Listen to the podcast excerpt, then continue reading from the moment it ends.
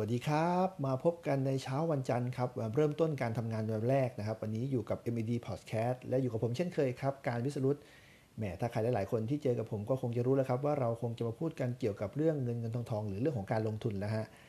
เพิ่แป๊บเดียวก็เข้าสู่เดือนกุมภาพันธ์แล้วครับถือว่าเป็นเดือนแห่งความรักของใครหลาย ๆคนนะฮะแต่จริงแล้วเนี่ยเขาบอกว่าความรักเป็นเรื่องสำคัญมันก็จริงอยู่ครับ แต่ว่าเรื่องที่สำคัญกว่าความรักมันคือเรื่องของเงินเงินทองทองถูกไหมล่ะฮะ วันนี้ก็ผมขออนุญาตหยิบยกนะครับเรื่องเกี่ยวกับการลงทุนที่เล็กน้อยที่ให้เรามาทำความรู้จักกัน ซึ่งเป็นสิ่งที่เหมาะสมกับมนุษย์เงินเดือนอย่างเราๆครับ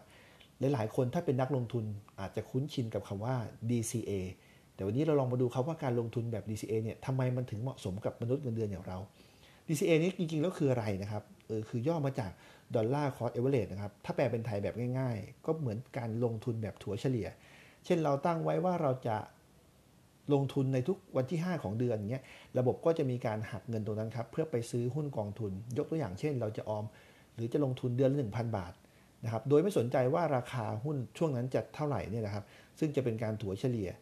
นะครับในเดือนไหนที่หุ้นสูง เราอาจจะซื้อจำนวนหุ้นได้น้อยหน่อย แต่ถ้าราคาหุ้นลดลง เราอาจจะซื้อได้มากหน่อยในเงิน 1,000 บาทเช่นเดียวกัน เป้าหมายของ DCA เนี่ยเขามีไว้ทำไมเราลองมาดูกันนะครับเขาบอกว่าจริง ๆ แล้วเนี่ย DCA เนี่ยเป็นสิ่งที่ ฝึกให้เราสร้างวินัยในการบังคับตัวเองที่จะลงทุนแบบสม่ำเสมอทุก ๆ เดือนนะครับ เป็นการฝึกสะสมทรัพย์สิน เพราะหากหลายคนที่มีปัญหาเกี่ยวกับเรื่องราคา หรือเราอาจจะกังวลในการซื้อหุ้นว่าช่วงนี้โหหุ้นมันสูงเราอาจจะไม่กล้าซื้อ หรือขาดทุน เพราะว่าหุ้นตัวนี้มันเป็นหุ้นที่ตกต่ำเพราะฉะนั้นแล้วนะครับ เราอาจจะกลัวคำว่าติดดอย หลาย ๆ คนซื้อไว้แล้วโหขายไม่ได้เลย เพราะเราซื้อในช่วงที่แพงแต่ช่วงนี้หุ้นมันลงถูกไหมล่ะครับ ปัญหาเหล่านี้อาจจะหมดไปครับ ถ้าเรามาลงทุนแบบ DCA นะครับ ทีนี้บางคนบอกว่าขั้นตอนของการลงทุนแบบ DCA เนี่ยเขามีขั้นตอนยังไงแบบง่ายนิดเดียวเลยครับ จริงๆ แล้วเนี่ยเราสามารถเลือกตัดผ่านบัญชีเงินเดือนของเราได้นะครับ แล้วเราก็จะไปลงทุนเนี่ยอัตราส่วนอย่างสม่ำเสมอยกตัวอย่างเช่น เราจะเริ่มลงทุนเดือนละ 1,000 บาท หรือเดือนละ 3,000 บาท หรือ3 5,000 บาทก็ได้ครับ อันนี้ขึ้นอยู่ที่เรา ในการเลือก DCA เนี่ยนะครับเราสามารถนำไปลงทุนทั้งหุ้นแล้วก็กองทุนรวมได้นะครับโดยทั่วไปเนี่ยเราจะมีวิธีการเลือกก็คือ1นะครับเราเลือกทรัพย์สินที่จะลงทุน อาจจะเป็นเรื่องหุ้น ถ้ามีบล็อกเกอร์แนะนำเขาอาจจะให้เราเลือกหุ้นในกลุ่มของเซ็ตห้าสิบแต่เราก็ควรจะเลือกหุ้นที่มีแนวโน้มในอัตราที่จะเติบโตในอนาคตด้วยนะครับหรือการที่เราซื้อกองทุนเนี่ยสำหรับมือใหม่นะครับ เราขอแนะนำว่าให้เลือกกองทุนที่เป็นแบบ Index Fund นะครับ คือ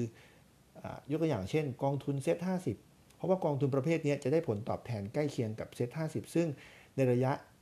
ผลตอบแทนโดยเฉลี่ยเนี่ยจะอยู่ที่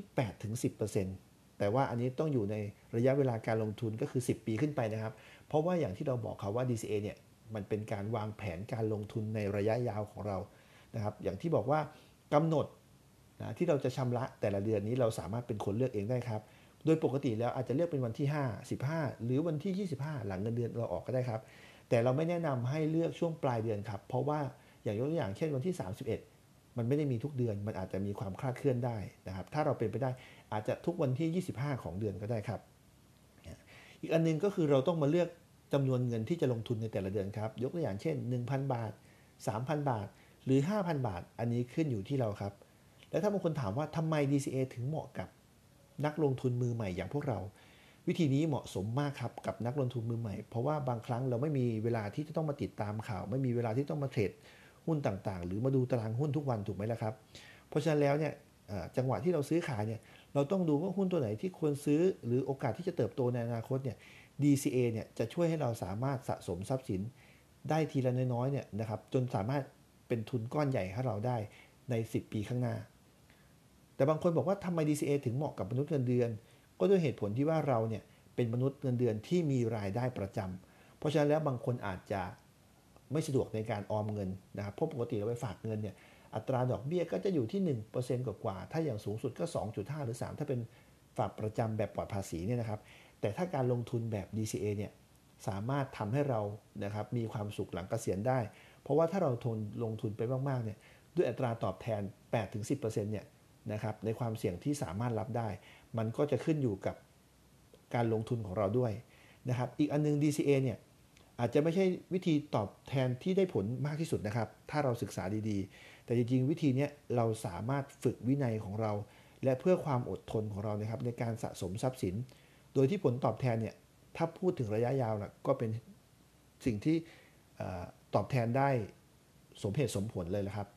อย่างไรก็ตามครับว่าการลงทุนทุกอย่างเนี่ยมันมีความเสี่ยง เพราะฉะนั้นแล้วผู้ลงทุนเนี่ยเราต้องควรศึกษาการลงทุนของเราก่อนครับก่อนที่จะตัดสินใจลงทุน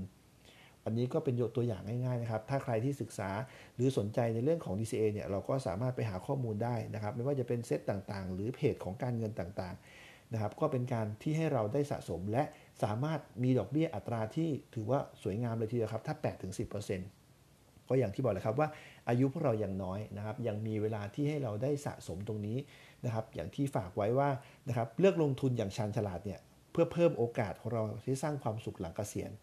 วันนี้ก็เป็นทิกเล็กๆน้อยๆนะครับที่ให้เราได้รู้จักกองทุนตัวหนึ่งนะครับเอาไปพิจารณาหรือเอาไปเพิ่มโอกาสในการลงทุนนะครับอาจจะช่วยให้พวกเรา